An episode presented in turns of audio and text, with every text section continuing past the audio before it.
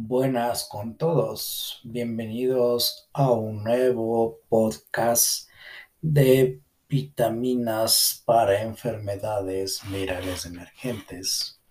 Eh, soy el doctor Guillermo Tapia, eh, soy médico magíster en medicina natural, terapia neural o sonoterapia y medicina ortomolecular y he estado siguiendo con bastante atención esta enfermedad que nos está afectando de forma masiva. En esta ocasión quiero referirme a los suplementos alimenticios y la COVID. Eh, como nosotros sabemos, el COVID o la COVID es una enfermedad nueva producida por un virus del género coronavirus que existe en la naturaleza. El huésped intermediario es el murciélago. Eh, y esto que se tome como opinión personal eh, de forma de investigación, porque hay mucho hermetismo sobre el origen de, de esta enfermedad.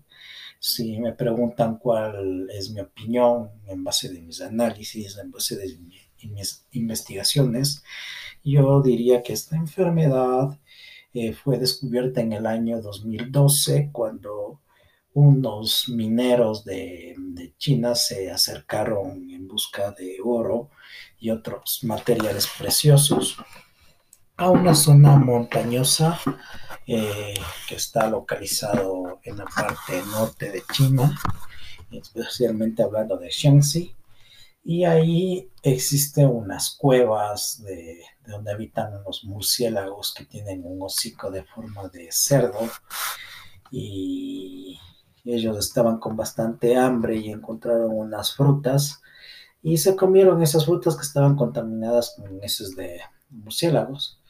Eh, después de unos 15 días, eh, al regresar a sus distintos puestos de trabajo, presentaron síntomas de una neumonía atípica y mortal.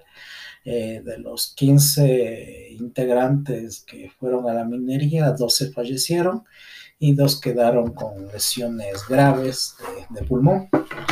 Entonces los científicos chinos eh, aislaron ese virus y, y, encontraron que está presente en las heces de los murciélagos eh, lo purificaron y lo manipularon genéticamente para quitarles la virulencia y que sea altamente contagioso. Esto sí se lo puede hacer, a un virus se lo puede quitar la virulencia, no es necesario hacer inserciones, por eso es de que la mayoría de científicos no encuentran inserciones, porque ya se las quitaron y se disminuyó la virulencia. Eh, este virus eh, lo soltaron eh, de forma, como digamos, de una forma de autoatentado y en la ciudad de Wuhan. Y de ahí lo dispersaron en todo el mundo en la batalla económica que sostienen con los Estados Unidos, porque si nosotros analizamos, este es un virus que tiene un alto impacto biológico, de hecho es un arma biológica. El CDC de Atlanta lo cataloga como un arma biológica y como arma biológica debería de ser hecho con, con, entrenamiento militar, eh, la población debería de tener eh, mascarillas para armas biológicas y debería de manejarse el asunto de esta forma. El problema de que como es un virus de origen natural que se quitaron las inserciones, tiene memoria y tiene una memoria colectiva. Hay que recordar que en este universo eh, el hombre siempre ha utilizado a la naturaleza para obtener sus propios beneficios en base de los recursos naturales. Eh, por ejemplo, el hombre crea tecnología destruyendo las minas, eh, eh, destruyendo los árboles, haciendo incendios, contaminando el planeta, eh, obtiene sus beneficios. El hombre utiliza la naturaleza para tener sus propios beneficios, pero la naturaleza también tiene una conciencia y esta conciencia ha quedado prácticamente demostrada por la gran cantidad de seres vivos que, alberga el planeta Tierra. Es una fauna única y espectacular y hay una sincronía enorme entre los diversos seres que, habitan en el planeta. Y la naturaleza puede utilizar el hombre para eh, llevar a sus fines. Si el hombre utiliza la naturaleza para obtener un resultado, la naturaleza puede utilizar al hombre para crear un virus y este virus que inicialmente era débil por, lo que le quitaron las inserciones de virulencia, eh, se está armando. Eh, cada mutación que está ocurriendo no, no creo que sea mutación ni variante. Yo creo que el virus tiene esta memoria arquetípica y poco a poco va recuperando su letalidad en cada transformación. Y por eso tenemos varias variaciones, entre comillas, del virus, donde creo que el virus ya está recuperando sus proteínas de lesión, porque es una enfermedad eh, bastante mortal, si tomemos la, cepa original. Y este virus eh, estamos viendo que está caotizando muchas regiones de Brasil, por ejemplo Manaus, eh, la variante brasilera que, que, está ocurriendo ahí. Acordémonos que en el año 2019-2018 en esa región de la Amazonía se produjo unos incendios forestales increíbles una enorme destrucción de la selva amazónica y, esa es una zona sagrada del planeta por la cantidad de árboles, de oxigenación y de resonancia que tiene la naturaleza. Entonces es bastante probable que de ahí, de esa zona, eh, la naturaleza, en base de, esta conciencia que, siempre hablo, eh, haga que el virus se rearme y llegue a la letalidad que era antes, además de la transmisión que ya tiene de por sí. Entonces, eh, la variación que existe en Brasil es muy fuerte, la mortalidad es bastante alta, es, una de las regiones del planeta que está devastada prácticamente y están apareciendo en algunos países, por ejemplo en California ya se han detectado algunos casos, en Perú, Colombia ya se, han detectado varios, varios casos de esta variante y es probable que ya esté por varias zonas del mundo y sea una especie dominante y con alta letalidad. Y indistintamente de, lo que nosotros estamos hablando, eh, tenemos que centrarnos que, esto veo que es una falencia de la parte mundial, ya que hay mucha manipulación. Eh, a cada rato nos están hablando de vacunas, eh, vacunas para esto, vacunas para otro.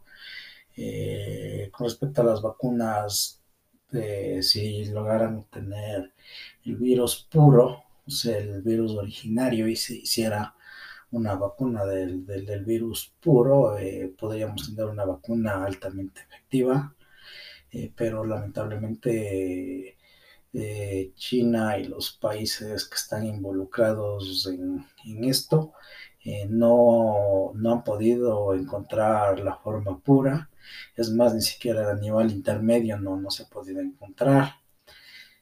Y y si no tenemos la forma pura o el animal intermedio, toda vacuna va a ser un, fracaso, ya que constantemente el virus va a estar rearmándose y como es de origen natural, eh, tiene un origen zoonótico eh, y va a producir varios cambios y las vacunas van a ser inefectivas y creo que las dos dosis que nos dicen van a ser eh, muy inefectivas y tocará poner tres, cuatro dosis al año. Después de eso, las personas que no quieran vacunarse van a ser consideradas como desertores y van a ser obligados a la vacunación porque va a haber pérdida de derechos, eh, sobre todo para viajes, compras y el nuevo orden que quieren establecer, porque hay que tener en cuenta que hay una agenda, que es la Agenda 2030, y parte de esa agenda es destruir el sistema de vida que era antes del año 2020, eh, destrucción de las economías, caos, enfermedades. Y bueno, eh, bueno, eso es otro asunto. Ahora lo que me gustaría que todos los gobiernos mundiales hablaran del problema de suplementación, porque el COVID es un virus que empieza a consumir altas cantidades de bioflavonoides. Eh, el organismo utiliza los bioflavonoides como oxidantes, como la quercetina, el resveratrol, la vitamina B12, la vitamina B6, la vitamina B3.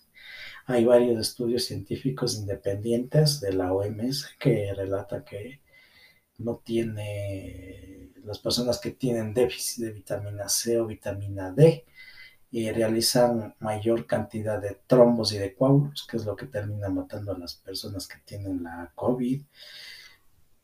Entonces yo, yo me pregunto por qué razón en vez de enfocarnos en la vacuna no nos enfocamos en la alimentación y en la suplementación. Eh, por ejemplo, los ancianos fallecen no es porque tengan las defensas malas, sino porque no tienen vitamina D, no tienen vitamina B12 y el virus eh, encuentra un sitio apto para proliferar y destruirlo, mm, porque muchos estudios que tienen que ver con las ondas Wi-Fi y la tecnología 4G y 5G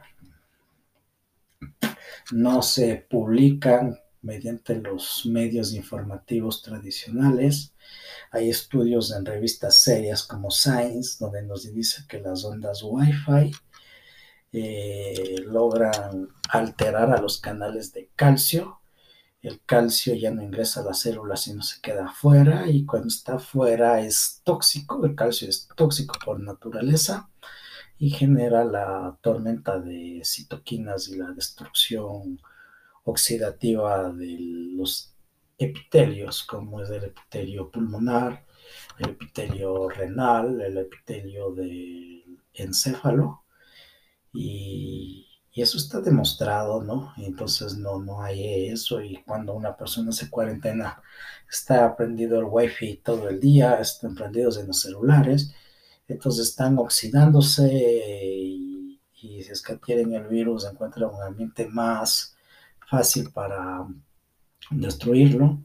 Eh, todos estos estudios, la OMS, eh, las farmacéuticas, eh, lo tienen escondido. los científicos que hablan de esto los, los persiguen, los denigran y el objetivo es de que la vacuna tiene que ser llegada a todos los rincones del planeta, si es posible todo el mundo, es decir, 6 billones de habitantes deben ser vacunados de forma masiva dos veces o tres veces eh, al año, porque le digo que este virus es cambiante, cambia, cambia constantemente y cada vez aparecen nuevas variantes. Eh, para mí la solución de este problema no tiene nada que ver con vacunas, eh, sino debería de ser con la suplementación de, de vitaminas, que es más barato, más efectivo y se podría calmar este efecto que ha generado el hombre con la destrucción del planeta. Bueno, espero que les haya gustado el podcast de esta ocasión. Nos estaremos nuevamente. Les saluda el doctor Guillermo Tapia y nos veremos en otra ocasión. Hasta pronto.